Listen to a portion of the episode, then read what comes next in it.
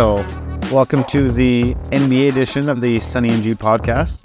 So do you want to start off with good news or bad news? Like, what do you want to go with? Let's go with the bad news. What's going on? All right.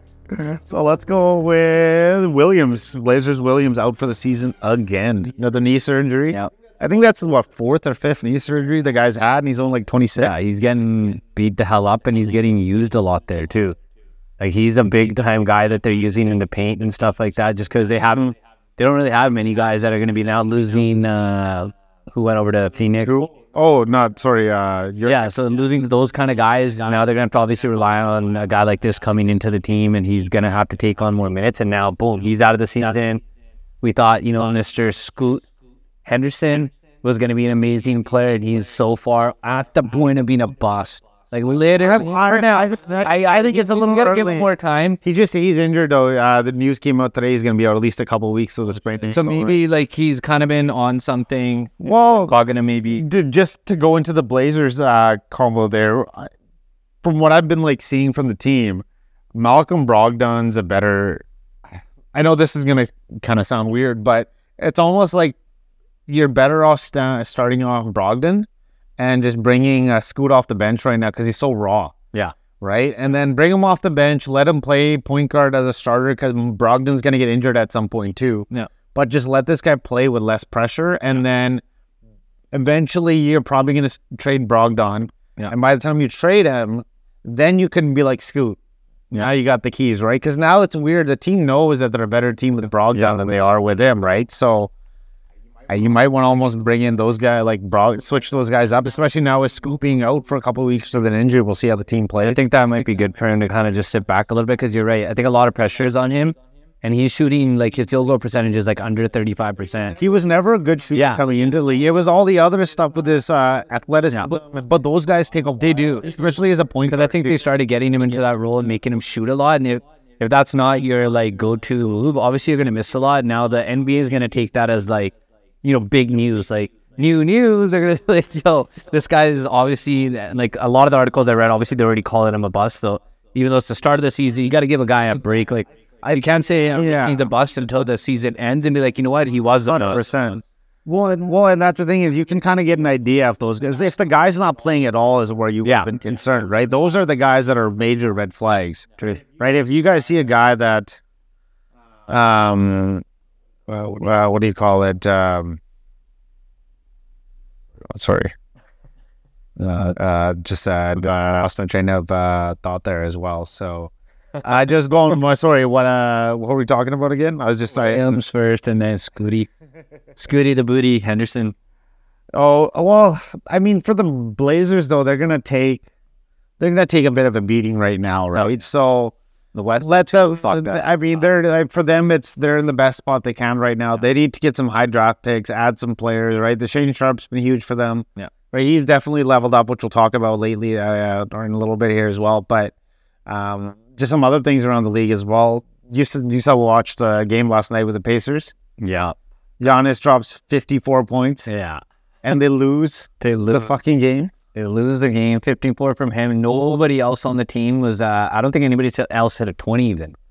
They were all 16s and 14s and all these. Like, obviously with Dame there, that could have been a higher number, but he could have also taken away some of the shots from Yada. He didn't play. You're right. Yeah, he didn't play. So it's like you had a big loss of a guy that's scoring you like 20 to 25 minimum. And he's also a guy that, like, they were actually doing pretty good up until the fourth quarter, and then now without Lillard, and then of course not having Jrue Holiday because you traded him for Lillard, right? They don't really have another decent point guard that they can actually throw in there. That's the thing with the Blazers right now. Bucks is their depth without Lillard and Giannis. Yeah. We don't have a lot of guys who can defend. They don't have a lot of, especially like Malik Beasley is getting roasted out there on defense, right? Like, you can tell he's lost a step overall. He's not the Middleton that they need him to be. He's not the Middleton of close. Like, he's not even like 80% of what he was a couple years ago, right now. And without him being your third guy, they don't have a lot of depth. No, that's I think they lost. Losing a couple guys to trades and things like that. They're gonna have to rely on the Lopez brothers. They're gonna have to rock with that too right now. Like, they're just and. you know, they made some changes. The, you know, players talked to the coach and stuff and said, we need to make, you know, kind of some changes on the way we're playing defense and things like that. But I think they're still missing additional personnel to be able to effectively defend right now. And without, and when Dame and Beasley are playing huge minutes for you, they're not good. They're below average to bad defenders. Like they're not helping, and it sucks for these guys because, you know, at least with Jrue Holiday, you could have them defending players from the outskirts and not having them go into the paint as much. But the trade-off doesn't seem like it's been worth it so far. But you know what? It's only 15, not even 15 games in. Sorry, that's NHL. But I think they're about 9, 10, yeah, right? Sure. So, you know, it's still early sample size. We'll see what happens around games 25, 30. At least the East is a little bit easier to navigate than the West too, right? They got a better chance of... But still the East has got some good teams too right now. Like Atlanta's playing better. One team I've been really surprised about is Philly. How well they've been playing with Al Harden. They're actually moving that ball they didn't even have Harden there ever. He's a ball stopper. Yeah, he is. He's totally a ball stopper, and I just watched actually somebody made a sick ass Twitter highlight on him of his defense. Oh, and it was so bad where he would just let guys come into the paint.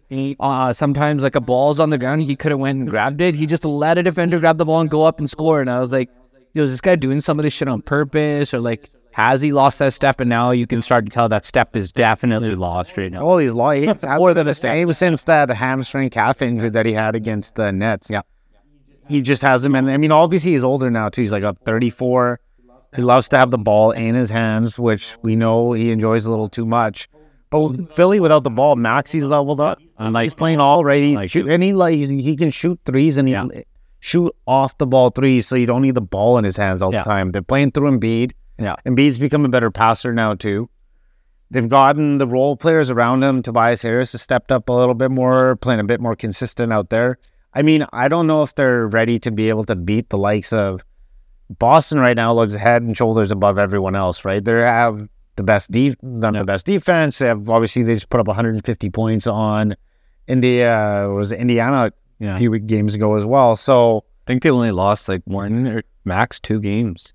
One game I think they lost. So I think they've only Minnesota. Minnesota's beat them, and I think that might be it. I think they only got the one loss themselves, right? So, I mean, we'll talk about Minnesota here as well, but that's huge for Tula. Who did lose the other game to?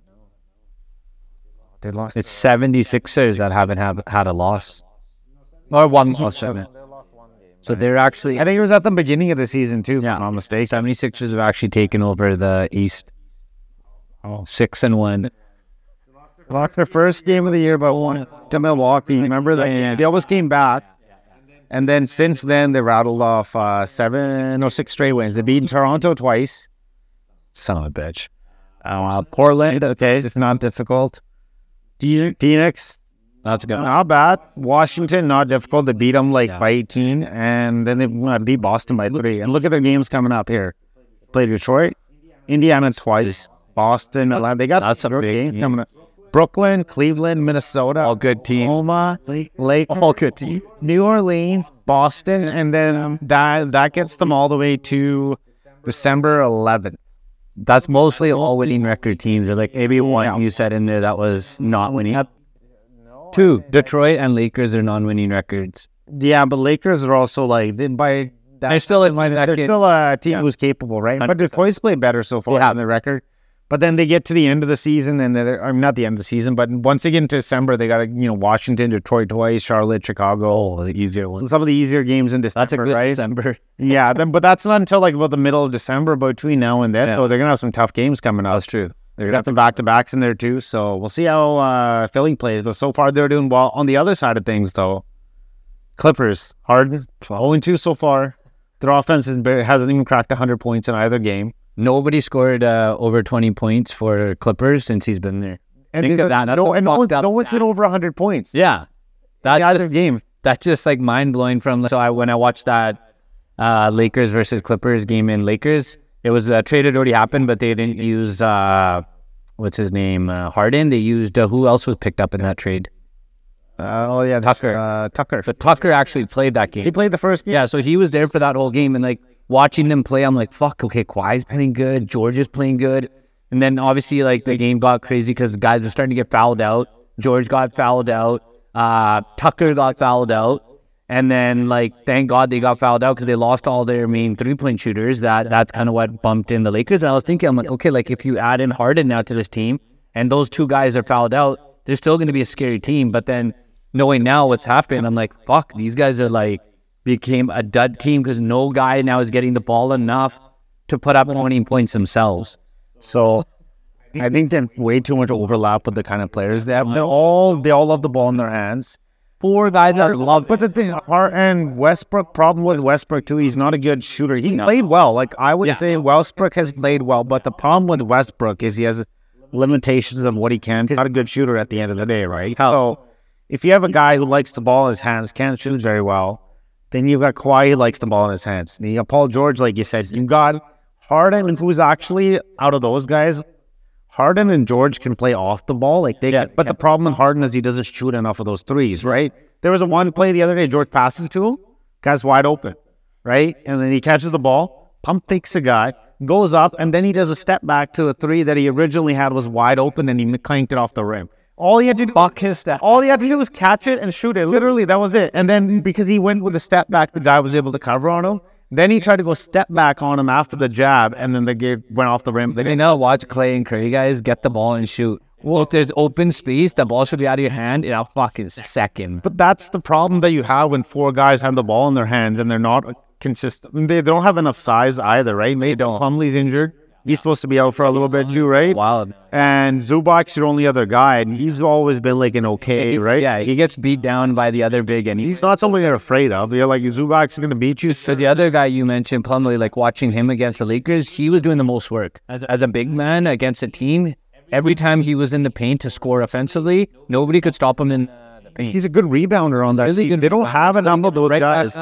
Yeah, they don't like that, but he doesn't. And Terrence Mann hasn't played a game yet for them, so hopefully when he's back, ideally you put him in the starting lineup with Harden, and PG, Kawhi, and then Zubac, and then you bring Westbrook off the bench, which is kind of fitting for him because he's played well. But at the same time, if you want the team to hit their peak of being an actual NBA finalist, they're going to have to probably move Westbrook to the bench. And I think coming off the bench for him is a great one. I think it's better because he's one of those guys that can, like, change not the score, but he can change the pace. That's the only thing. Like, watching, again, the Lakers-Clippers game, the main guy I kept seeing from the Clippers is always Westbrook because he always has his eye out for a steal, a jump, a move. Like, always in weird spots that you're like, wait, how did he even get there? Like, how is he getting to these spots? And if he sits on a bench role, gets a little bit more rest in between. Yep. He can come in and not play sloppy. You know how he does all that sloppy shit? Yeah. Which everybody hates him for, and it makes sense. Like, that sloppiness has to get out of the game. Like, I don't think he should be playing 30-plus minutes a game. He should be around 25 minutes, solid 25, maybe even a little less if they want. Well, and I mean, you know, you mentioned earlier, even with like the Harden plays when he isn't boxing out, that happened to him against the New York Knicks. Yeah. There was one play where Di Vincenzo just basically out hustled them, and Harden gets beat initially. Then he sets the defense in motion, and now they're open. And then when the ball goes back to Di Vincenzo, he loses him. Yeah, who he was originally guarding, and it all went sideways. He loses the guy. Because he was supposed to rotate over. Di Vincenzo hits a three, and there's pretty much ices the game. Or not, like, puts it into a much tougher spot for Clippers to win. So, I mean, we'll see if Harden's going to improve, but it seems like at year 15, 34 years old, he kind of is what he is. Right? Like, you're saying with Kawhi, same with Westbrook, same with PG, right? He's the only guy that I see, like, because his three-point shots are still fucking crazy. So he's a guy that can still be a factor, but the other three are almost meshing into, like, that's what you're going to get. Well, and that's the other thing is, like, Harden is actually capable of hitting threes. He doesn't do it. He's kind of let go. Paul George, though, he can hit those threes, but sometimes he likes to have the ball in his hands to make some moves. 100%. He should be getting the ball in his hands. So who are those? Can anybody, like, when you have a championship teams, you know who your stars are? And you know who your role players are. Right off the bat. You know, these guys, can't win without these guys, but we also need these guys. Like even with the Lakers the last couple of years, right? Like, the Lakers won title. They had AD and LeBron. Yeah. You knew who the role players were. Murray and Jokic, you knew who the rest of the role players were. Giannis was the main guy. Jrue and Middleton and all your next guys. But then they all had roles. They knew who their players were. And it seems like the last few years, the NBA has kind of gone back to having two, like, stars and then good players around them. Right. Because you can't have a situation where you have, like, one guy in your starting lineup that absolutely sucks. Because now when you get in the playoffs, those are the guys that are going to get played off the court. And it's hard to find three stars nowadays. Like, everybody talks about all these different big threes, but trying to gel three big guys like that are superstars is hard. Like, how Golden State did so well. Curry, Thompson, Green. That was like, and that's drafted guys too. That's not like, hey, they were just picked up from teams and kind of put together. That's drafted guys that had the chemistry, like, slowly build. And then obviously they were plagued by injuries to Curry in his early season, so they didn't get to shine as good. But that contract is what allowed them to do it, because he was underpaid, right? Yeah, that's a lot of people in the titles and things like that too. So that makes a huge difference for them on that end too. So, and we're talking about the skills overlap.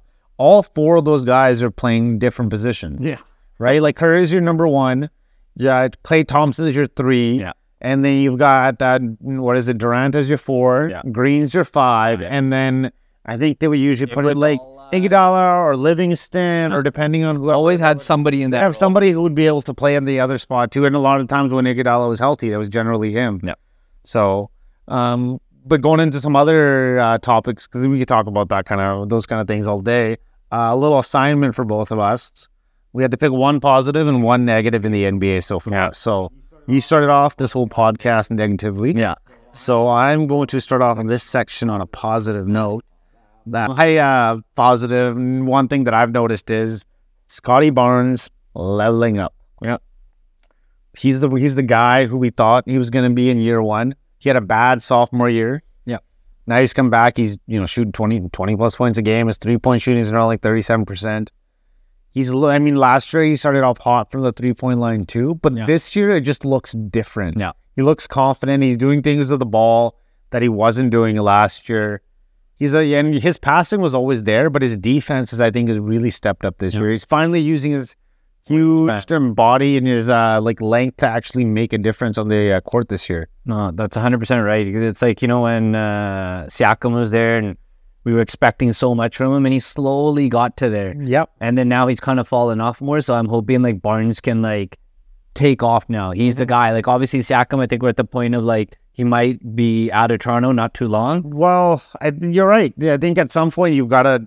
He's kind of one of the last few holdovers from that previous championship team, right? Like, Van Fleet's gone, which... you didn't get anything for him, which was kind of weird, because you figured you would have gotten something for him at least. Makes sense. Hopefully the same thing like you're saying with Siakam this year, they can get some good draft picks or a player or something that can actually be a long... And he's still a good player that, we should be able to get some shit, in return picks and stuff like that. But the way that the Raptors are playing this year, his game isn't quite made for those, 3-point shooting and the ball movement. He's a bit more of a guy who's... No. Does the weird movements and things like that, but he's able to get the points because obviously he's, he's an all-NBA player and he's done it before, but hopefully Scotty, the biggest thing for him is I like his leveling up. It's just, hopefully he doesn't get injured. I think he seems like he's better shape than he was in a couple of years. And that happens. Players stay, look at even guys like Jason Tatum. I think his second year he did so bad there. I was wondering what was going off in him, but... And then all of a sudden, look at him now, right? He's a probably top, 10 player in the league, you would say? I wouldn't give him maybe the top 3 or something, but he's up there. No. Yeah. I'd say in the last, 3 years, probably a top 5. And he's taking... Just because of where they've taken... Right, he's done in the playoffs, though. He's made it to the NBA Finals. He's made multiple trips to the semifinals, but they haven't been able to get over the hump. They deserve one. That's on them. What about you? What was your real one positive note so far? I think the positive, being a lover of all the OG players, it's just the new guys are finally starting to shine. We're actually seeing where the NBA could go, that transitional period, and it looks good finally, because forever we were like, okay, who are the next guys? Who's the next Curry? Who's the next Durant? Who's the next LeBron? When the fuck are these guys going to show up so that we can buy some new jerseys and, start cheering for some other teams too? And I think now we're finally getting, even though it's like the start of the season, not a lot of games have been played. It's just awesome to see like a Houston Rockets, Orlando Magic, all these kind of teams that are up there fighting for spots already. Indiana Pacers, like it's awesome to see different names that are up there rather than it just the same damn team. The amount of talent in the NBA today is it's crazy.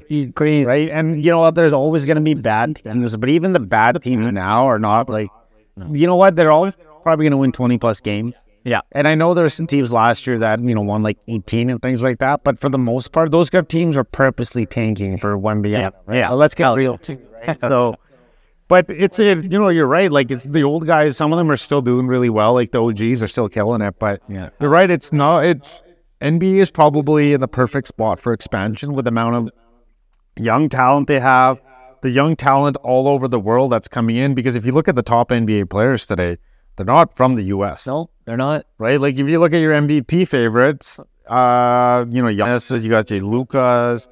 They're not obviously from here. And last Jokic, you know, the guy who's on the... And even Embiid is now playing for Team U.S. in the Olympics this year, but he was from Cameroon, I think, for most of his career. No one's want to be fucking Americans because they know they're stacked. But that, like, those are the, like, it's international stars, it's younger, right? And the NBA has gotten so much bigger than the U.S., which was the reason, like, David Stern and all these guys wanted to expand their presence overseas. And you can see that in the NFL now, too, right? Okay. The more talent, there's so much talent across the world. So much. Even the, you know, Shea. Right, he's Canadian, and he won all in athletics, right? Last year, so you're right. Like, I think that's a place that like isn't talked much about is like NBA and NFL looking for the what do they call it? That like program, it's like the international players program that both sides have, where they actually go out and find guys, and then they build camps. They've been doing it for years, though. They do it for years. One in Africa that they have a league that they're sponsored, but in India, some NFL now is starting to kind of do this. Like, they've had some good, successful players over Germany and things like that too. Germany, a guy from Australia that played for Philly now. That was the tackle, or whatever. So, right? Like, his thing was like he was such like a good rugby player, but too big for rugby. Mm-hmm. So he couldn't get on a good team, and then somebody saw him out there and told his manager, that his management company, hey, you should go just try out for the NFL's international program. So they flew him out for 3 months to, I think it was California, paid trip. And in those 3 months, he had to kind of, you know, figure out the rules, this and that. And Philly had like a real liking to him, and they really kind of like pushed it along because each team actually scouting these guys also. Right. And the moment you find something that might fit your piece, you're actually going to start going to those meetings, going to those camps, and actually starting to kind of introduce that guy to your system, your stuff, and then bring him into your system. Look at him now. That's one of the... Because they don't count as out of your 53-man roster. There's a specific thing out of your practice squad. They don't count as an extra. Yeah. Then, you know, Eagles have done a great job of drafting tackles. Okay, I mean, they're not in the first round either, right? So just getting back to the NBA here, what was your one negative so far? I think for me, the in-play season tournament courts. What do you like? Some of them were nice. The colors, like watching it like on TV, just because like, you know, like TV colors already. You know, we're watching like crazy pixelated TV that are fucking 4K and they're LED and OLED, and you know, there's so many lights and colors popping right that when you put the wrong color and too much of that color on the screen. It looks disgusting. Like Chicago Bulls, I think I saw, I don't know who had the super yellow one. I think Lakers are going to have a yellow one now, so I don't know what that's going to look like. But obviously, you know how, remember when Brooklyn Nets came out with their court? Yeah. That black, that was a nice color because it wasn't hard on the eyes.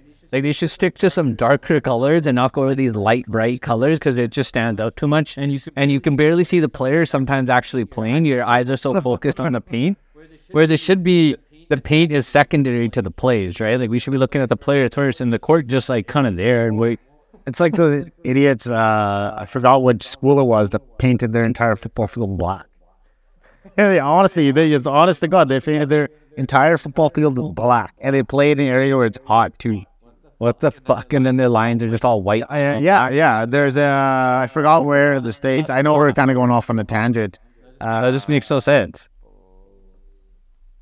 Some of the shit, like, they're doing. Like, I actually thought it was going to be awesome, these different chords. But I think the color schemes, they went a little too far. They should have kept just neutral colors. A Div 3 school called Sunny Mooresville in New York. Bill Black, all black. And then white, and they had some random it's black and it's mostly black, and then it's white on the outside, man. That's different. Yeah, Oregon, some other places started to do it too, but that was the one that really blew up. And so bad courts. All right, I get it. Well, hopefully there's not too many people that are colorblind that are watching this. Yeah. But my negative I would go with is the Memphis Grizzlies, who should have stayed in Vancouver. Yeah. 1-7 so far. Could have booed them out here.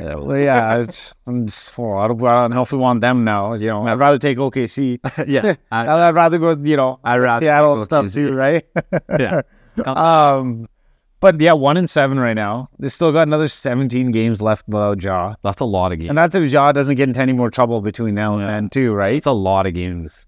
The West is not going to be easy to navigate either, man. You don't want to put yourself too much in a hole that come back from later in the year either. You have to pray that you can do what the Lakers did last year, and that was an easy defeat, starting off 1-8 and trying to come back from that. Yep. You cannot say that a Ja Morant's going to come back and take a 1-7 team to a fucking conference final. Well, they're 1-7 right now. Even if they go 500 for the next few games, they're still going to be about 6 games below 500. Yeah. If they're 1-7 right now, I don't see their next 17 games going much better, right? Like if they're in any get, obviously at this point they really don't have much more room left to.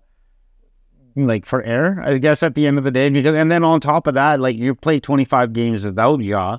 Now when he comes back in, you have to reintegrate him, and because the lineup has changed from last year too. It's not the same guys that were playing either, right? So if you look at it from that perspective, that's going to take. Obviously, there was a bunch of guys that have played with them, so that'll make it a little easier. But Smart hasn't played with them. They lost some guys. There's some bigs that they haven't had as much playing time with. I think they're lucky that their defense is somehow still played decent. It's just that they have no offense to match the other teams. Mm-hmm. You can tell that Smart is still Smart. He's still fucking averaging 2 steals a game, somehow getting a block in there almost. Yep. He's not a big guy that should be forced into positions where he has to block guys, but he's just such a defensive-minded guy, like a Jrue Holiday. That switch over is 2 defensive-minded guys. Yeah. I think for Boston, though, that was a much... he's a much calmer... Yeah. Drew's also won a title first. Yeah, he's got that. Right? So he's got that kind of... And, dude, I remember that play at the end of the one where they ended up... What do you call it? The alley-oop from Jrue to Giannis in the 50-point game against Suns. Yeah. That's a ballsy fucking play in the NBA Finals to throw up and trust Giannis to bring him down, whereas Smart sometimes goes off the handle. Yeah. He's a very defensive player of the year at the end of the day, right? But I don't know if it's what Memphis needs right now. And I don't... I was looking at Memphis' schedule. It's not like they're necessarily going to be playing easy teams either. They've got some decent teams coming up here. They play Utah, which who knows, they're not much better. Yeah. Then they play LA, both LA teams. Obviously San Antonio, but they have Boston, Houston, Phoenix, Minnesota, Utah again. Then you got Dallas twice, Phoenix. Houston's playing better, Oklahoma, New Orleans, Indiana, Atlanta, New Orleans, Denver, LA, Sacramento, San Antonio, Toronto, LA, Phoenix, Dallas, LA, New York, Golden State, Minnesota. I might just say it right now that Memphis is not making the playoffs. That is the fucking whirlwind tour. That's going to be called a whirlwind tour, because if they somehow pull off some crazy upsets, I'd give it to them, that they could be a team, but that's the sound of all the teams you said sounds like a team that's not going to be making the playoffs. That is going to be a tough schedule for them to get to. That's roughly their next 17 games, those teams I just listed off right now. And then it gets a little easier, but they still play Sacramento. The NBA, especially in the West this year, there's a lot of good teams. So you're playing good teams day in, day out, and we'll see what happens. I don't have too much faith in those guys, but crazier things have happened.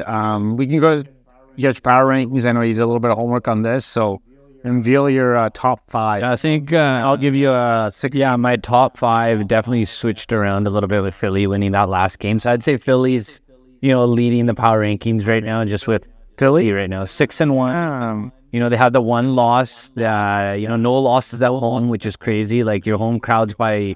In shock as we all are without Harden. Maxi's finally getting to be who he should be and getting the ball more in his hand.